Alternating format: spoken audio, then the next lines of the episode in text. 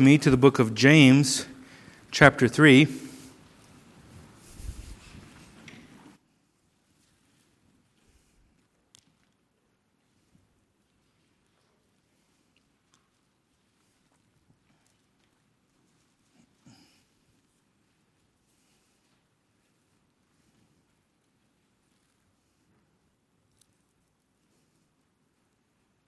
And we'll be looking at verses 17 and 18.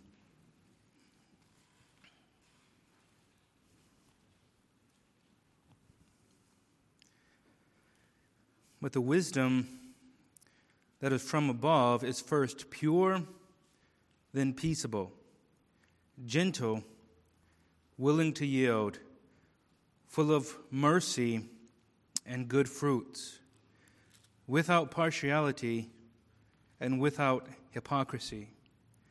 Now, the fruit of righteousness is sown in peace by those who make peace. Let us pray. Heavenly Father, we thank you again for your word and the opportunity to open it up together. We ask that you would bless us with understanding and wisdom as we, as we hear your word, that you would apply it to each and every one of our hearts with your spirit. And help us, Lord, to not be hearers only, but doers of your word. In Jesus' name we pray. Amen. So, this evening we will continue our journey through the end of James chapter 3 here, where James is contrasting what we can call man's wisdom with what we can call godly wisdom, or heavenly wisdom, wisdom versus demonic wisdom. And I want to do a brief review because it's been a few weeks since we have been in James and we stopped in the middle of this section. So it appears that in this section, James is addressing an issue. Professing Christians claiming to be wise, but their lives are inconsistent with their profession. And so he gives us a contrast between these two types of wisdom. In our culture today and in the Greek culture, one could claim to be wise because wisdom was simply intellectual. So you could claim to be wise and live an immoral life, and there was no contradiction. But what James is saying, along with the, the Hebrew line of understanding of wisdom, is that wisdom is essentially righteousness. That the, the person who is wise understands how to apply God's word to every area of his life. So, so essentially, wisdom equals godliness. MacArthur points out that the, um, the, the, the Hebrew understanding here is not intellectual, but is behavioral. To the Jews, wisdom was skill in living righteously. So when we hear of a, of a person who says that they are wise, but they live an immoral life, according to the, the biblical understanding of, of wisdom, they are not wise. Or this is what we can call man's wisdom, or what James calls demonic wisdom, which is not a wisdom at all. So James starts off in verse 13, and we'll review a little bit here with a rhetorical question Who is wise and understanding among you? He's asking this question because there are professing Christians claiming to have wisdom. Who is wise and understanding among you? Let him show by good conduct that his works are done in the meekness of wisdom. James is saying, Whoever claims to be wise, let him prove it through good works and meekness that the person who is truly wise, which means godly essentially, will show it in his attitude and his actions, in meekness and in good works. And so we can examine our hearts and say, what does our hearts reveal? Does, does it reveal wisdom? We, we claim to be wise because we have intellectual knowledge, but, but does that lead to meekness? And good works? Does it lead to a proper attitude and proper works. And then James tells us several things about, about man's wisdom. First, he tells us what motivates or, or drives it. It is driven, he says, by bitter jealousy and self seeking. Verse 14 But if you have bitter envy and self seeking in your hearts, do not boast and lie against the truth. He says, Examine your heart. Are you motivated by bitter jealousy? Are you motivated by, by selfishness, by, by self seeking? If this is the case, do not boast about being wise and do not lie against the truth. In other words, the gospel transforms our hearts. So, so that you are lying against the gospel if you are motivated and driven by self seeking and bitter jealousy, but claiming that the gospel has changed you. And James tells us this type of wisdom does not descend from above. In other words, it does not come from God. And then he tells us three things about this wisdom that does not come from God. First, he says it is earthly. And, and this refers to the extent of man's wisdom. It does not extend beyond this place and time. In other words, it has no eternal value. He calls it sensual. And this could be better translated maybe as, as natural. This is the word Paul uses when he says the, the natural man does not understand the things of God. So, so this, this wisdom of man is fallen in nature. It is not a spiritual wisdom. And then he tells us the source of this wisdom. He says it is demonic, it comes from Satan and his demons. We see something similar in, in, in, in Paul. He says, the Spirit expressly says that in latter times some will depart from the faith, giving heed to deceiving spirits and, and doctrines of demons. Do we consider man's wisdom? Do we consider philosophies outside of, of Christianity to be demonic? This is what Paul says, and this is what James says. And as we noted last time, this should cause us to see there is no such thing as neutrality. It either comes from above or it is demonic. And again, we, we, we said last time, what, what are the implications of this sort of thing? What, what do we consume? The, the books that we read, the things that we watch. How do we educate our children? Wisdom either comes from God or it is demonic, satanic in origin. Dear friends, when we understand this, we should not be surprised by what we see being taught in, in institutions and schools and universities that has rejected God. The, the, the, wisdom that they are proposing is demonic in origin. So, so this is why we see all of the, the confusion and, and evil that we see coming from this. But, but James is going to get to that in a moment. He, he tells us what is the fruit? What does this demonic wisdom produce? Verse 16 For where envy and self seeking exist, confusion and every evil thing are there. Where demonic wisdom reigns, it leads to confusion, disorder, and every kind and type of sin. Dear friends, the confusion, the chaos, the disorder, the abundance of wickedness and evil that we see in our culture today is a direct result of demonic wisdom. This is the fruit it produces. When you reject God, you are embracing demonic wisdom, and this is the fruit. It will only lead to confusion, and it will only lead to evil, nothing else. And this is where we left off last time. But James moves on to describe for us the opposite of demonic wisdom, which is the, the wisdom that comes from above. Verse 17. But the wisdom that is from above is first pure, then peaceable, gentle, willing to yield, full of mercy and good fruits, without partiality and without hypocrisy. Again, dear friends, this is a test of our hearts.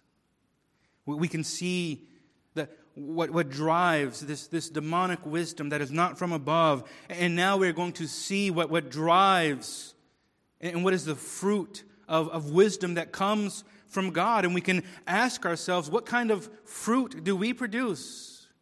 What, what characterizes our lives and our hearts? And as we go through this, we can also note the, the similarities between James' teaching and the teaching of Christ. M- many of these things that James points out reflect the Beatitudes perfectly. So he says that first, God is pure. And the word pure has to do with moral blamelessness. MacArthur notes that it, is, that it refers to spiritual integrity and moral sincerity. So, James is talking about the motivation behind godly wisdom. The, the man or woman who has godly wisdom is, is, is not motivated by self seeking and bitter jealousy. Their motivation is pure, it is sincere.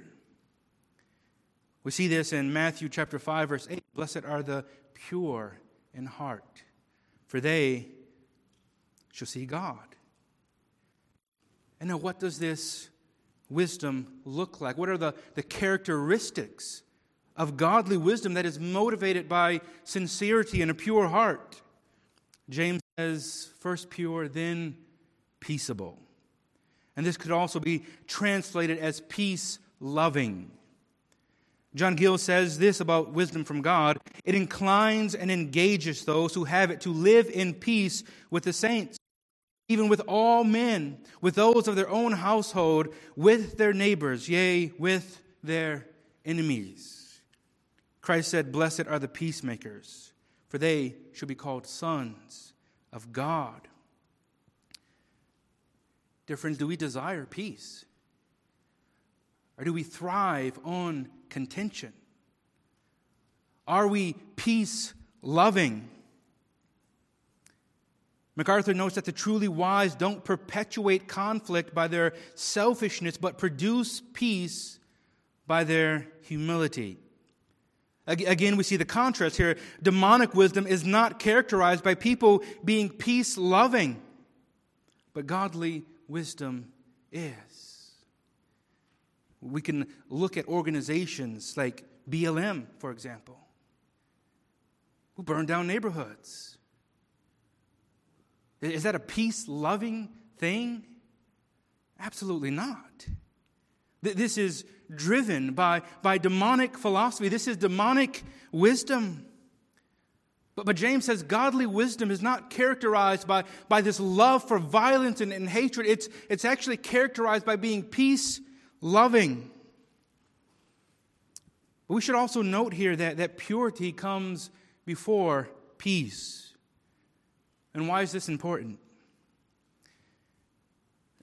Sometimes we cannot re- remain pure and keep peace at the same time. Sometimes remaining pure actually requires breaking peace. We don't want to confront sin because it's going to disturb the peace. We don't want to address this issue because it's going to cause a lot of conflict and there won't be peace. Peace is not the end goal. There's a difference between making peace an idol and being a peace loving person. First pure, then peaceable. And then he notes gentle. This word is a little bit difficult to, to translate. I, I like the way MacArthur translates. He, he says a, it's a, a sweet reasonableness. And he notes that a gentle person is, is humbly patient, submits to dishonor and abuse, mistreatment and persecution, knowing that blessed are the gentle or meek, for they shall inherit the earth. And this is not to say that, that we should like being mistreated. We, we don't like persecution and injustice, and we should desire to have justice promoted and, and administered, but, but even in that, we are to remain gentle. Paul used his Roman citizenship to escape injustice. He didn't embrace it because he was gentle. In Acts 22, we read that they bound him, and Paul said to the centurion who stood by, Is it lawful for you to scourge a man who is a Roman and uncondemned? Paul's not saying, I'm so holy and I'm so meek, I'm not going to try to get out of this. He says, No, what you're doing is not lawful. But he doesn't act like a madman, does he? And he's not vengeful, and he's not seeking revenge on these people. He's actually willing to die for Christ. We read in Acts 21 when, when Paul was going to, to go and, and, and be persecuted. It was prophesied. The people are trying to, to stop him. They're weeping, telling him, Paul, don't go. Then Paul answered, What do you mean by weeping and breaking my heart? For I am ready not only to be bound, but also to die at Jerusalem for the name of the Lord Jesus. This takes meekness, gentleness. He was willing to be mistreated and unjustly put to death for Christ's sake. So while facing injustice and persecution, he did not act again like a madman. He didn't act like a lunatic. He wasn't kicking and screaming. He was gentle. But we also need to understand here that this does not mean being weak. Dan Doriani points out that a gentle person need not be feminine. A gentle man can be bold and tough. Thus, we should be gentle even when we boldly set wrongs right. Paul says church leaders must be gentle as they correct sinning Christians. We confront sin, we love peace, but we are gentle at the same time. Christ says, Blessed are the meek, for they shall inherit earth. And then the next thing James says is that godly wisdom is willing to yield. And this could be translated as reasonable. It, it essentially means teachable. Proverbs 1 5, a wise man will hear and will increase learning. This is the opposite of being obstinate or stubborn. Those who are full of pride cannot be taught anything. And those motivated by jealousy and, and selfishness don't care to be corrected. They're not open to being taught. They are not teachable. They're not open to reason. But godly wisdom is humble and teachable. Like we have already heard from James, be quick to hear and slow to speak. You have to ask yourself the question what am I characterized by? Am I simply an unteachable person? This is not the fruit of godly wisdom. And then he says, It is full of mercy and good fruits. What is mercy? There are two components to mercy. First, mercy involves being willing to forgive those who have wronged us. We see this in Matthew 18 in the, the parable of the unforgiving servant. If you recall the parable, there, there's a man who owes a massive debt. And his master comes to him and, and says, Pay me the debt, or I'm going to put you in prison.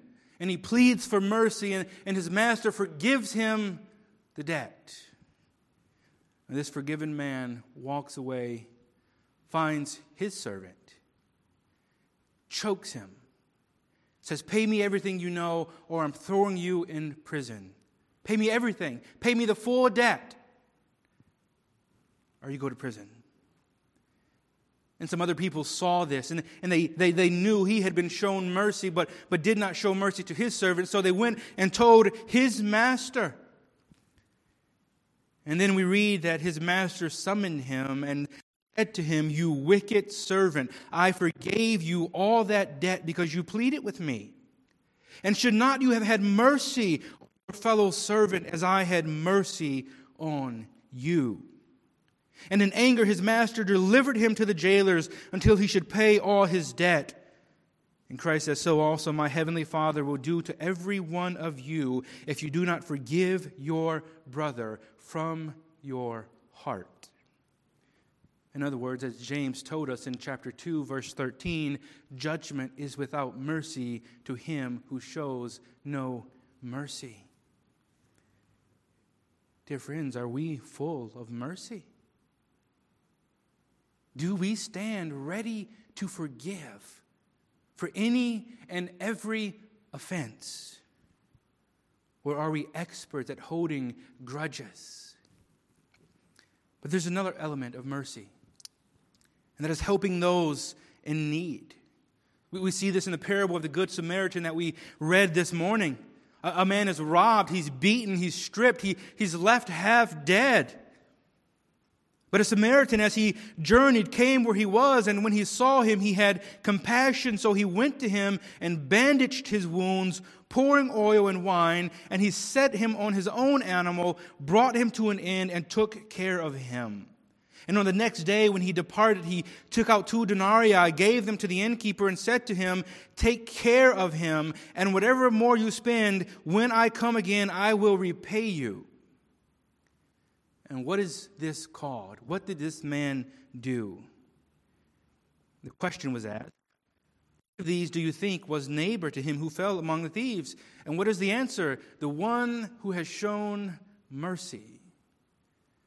What this good Samaritan did was show mercy. So, in other words, James 1 27. What we're told is pure and undefiled religion, that which cares for orphans and widows. We are to be merciful, which means to, to show compassion, to, to help those in need, even the most desolate in society who could not repay us ever. As Christ says, Blessed are the merciful, for they shall obtain mercy. And once again, contrast this with, with jealousy and self seeking. The, the one who is driven and motivated by jealousy and selfishness does not readily forgive others. Just think about it. You're jealous of someone, you have bitter jealousy against them. You want what they have, and they offend you. Do you stand ready to forgive? No. If you are jealous, if you are envious, you will not forgive a person. And if you are self seeking, are you merciful? In the sense of providing for the needs of others? Absolutely not. The self seeking person says you should have earned your keep. You did something dumb in your life to get yourself in a situation, and I am not going to bail you out. You, you should have planned for this better. The self seeking person says, It's about me. I, I need to gain everything that I can. I don't have time to help others. This is a clear contrast. You are either merciful or you are either self seeking or bitterly jealous. These two things do not go together, it is one or the other.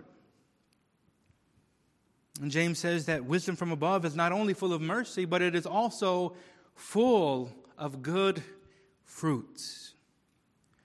And this is more of a, a generalized term for, for good works. He, he has mentioned a few things in particular, but, but now he's just covering everything else. It's full of good fruits. We can read about the fruit of the Spirit in Galatians this, this love and joy and peace and, and patience and long suffering and gentleness, goodness, faithfulness, self control, meekness. It's just full of good works, good fruit. This is godly wisdom.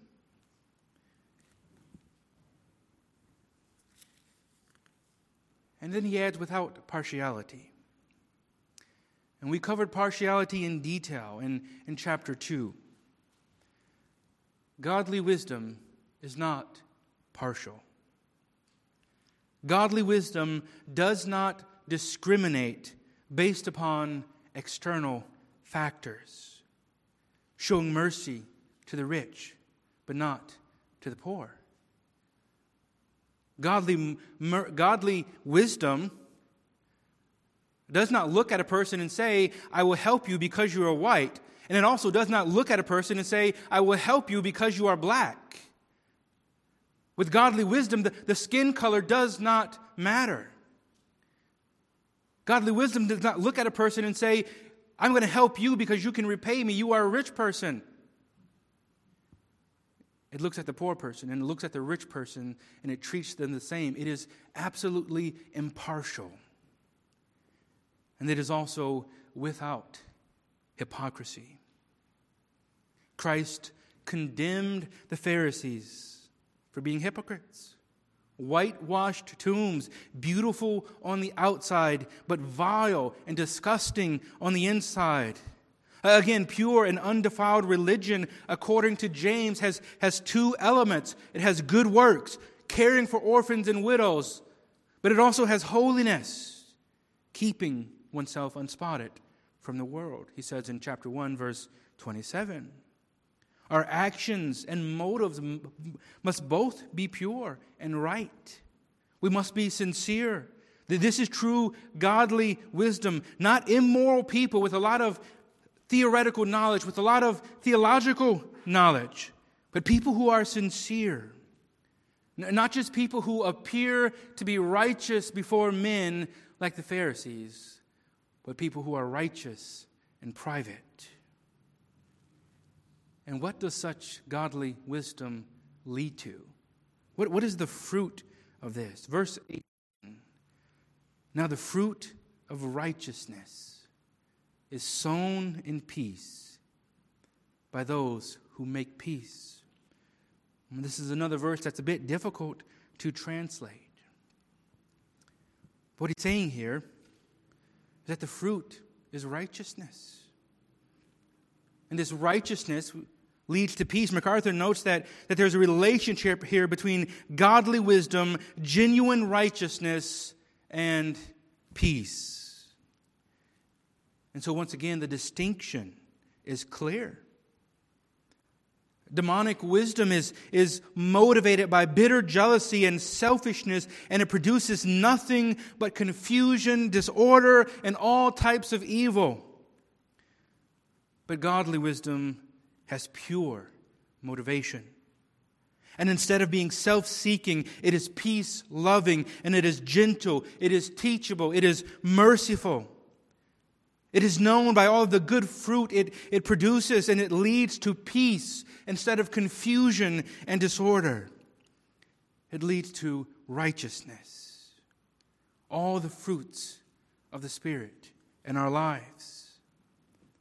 Instead of every kind of sin and evil.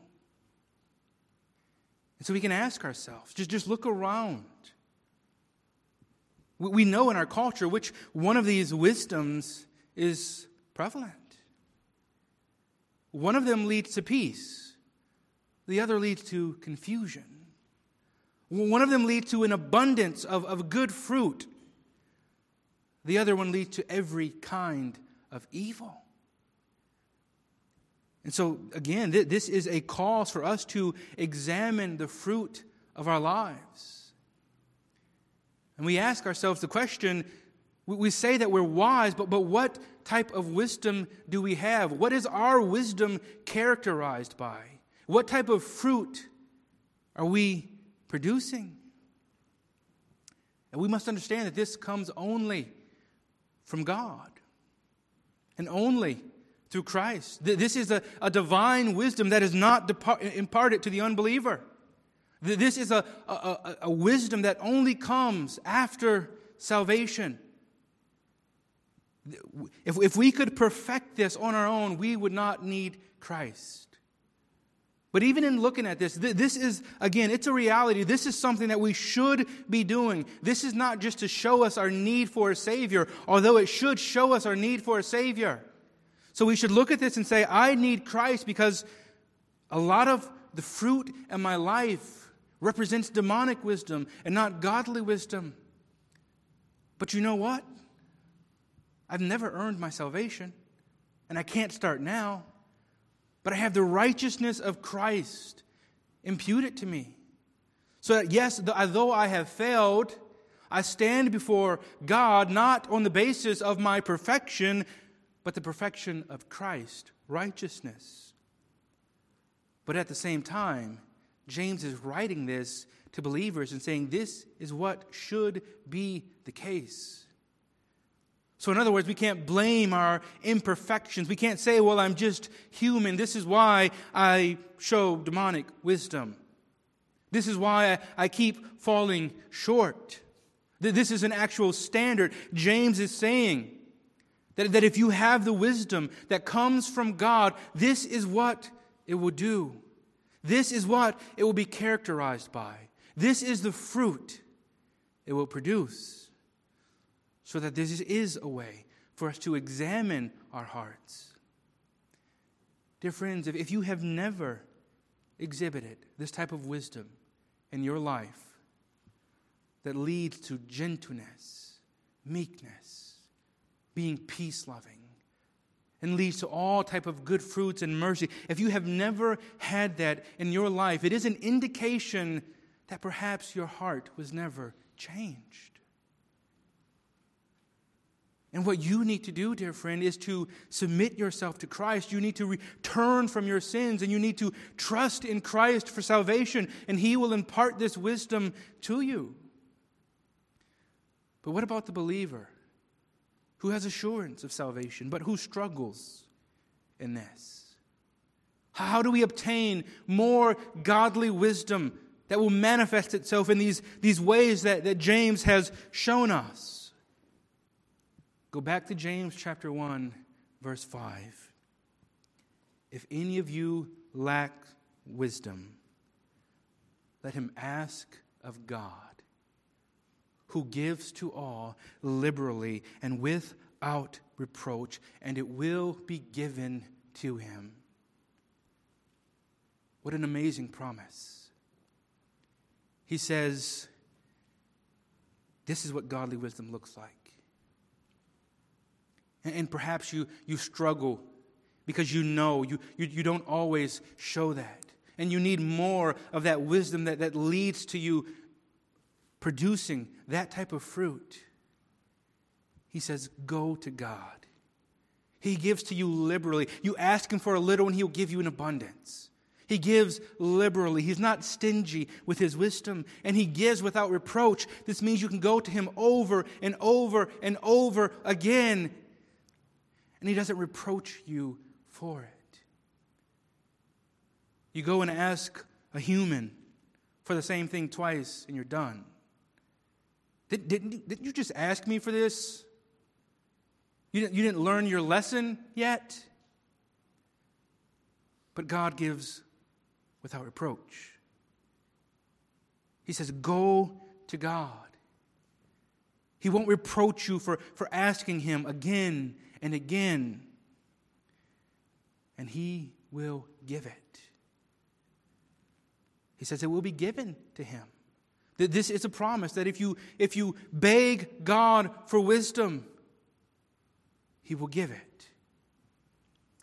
Let us be people, dear friends, who understand our need to, to show the, the, the, fruit of, of godly wisdom. And let us be people who, who desire and, and, and prize godly wisdom above silver and gold and, and every other thing, like the Proverbs tell us.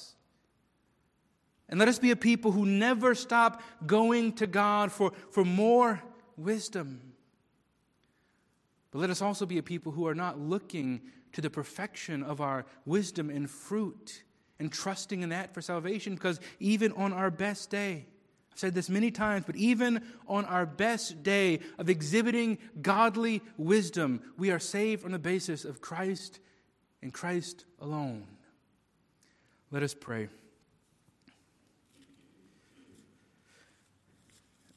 Heavenly Father, we thank you once again that, that we can call you Father as we've seen this morning as we consider the doctrine of adoption. And we thank you that you tell us that we can come to you for, for wisdom and you will give it. And we, we put these two doctrines together and we, we say that we can come to you as a father, calling you Abba Father, asking you, begging you for wisdom in our lives.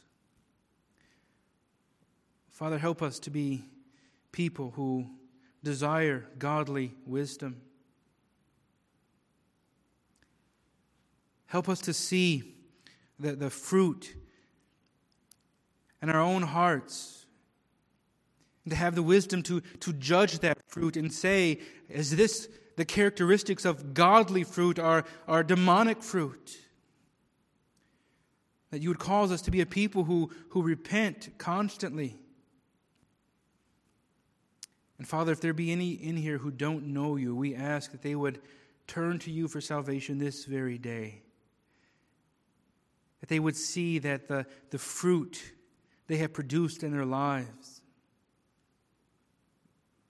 is not godly.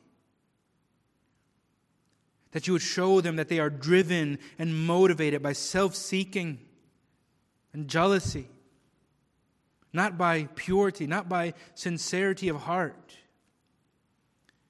And that in seeing these things, they would understand their state before you, and that this would cause them to turn from their sins, to flee from the wrath to come, and to trust in Jesus for salvation. In Jesus' name we pray. Amen.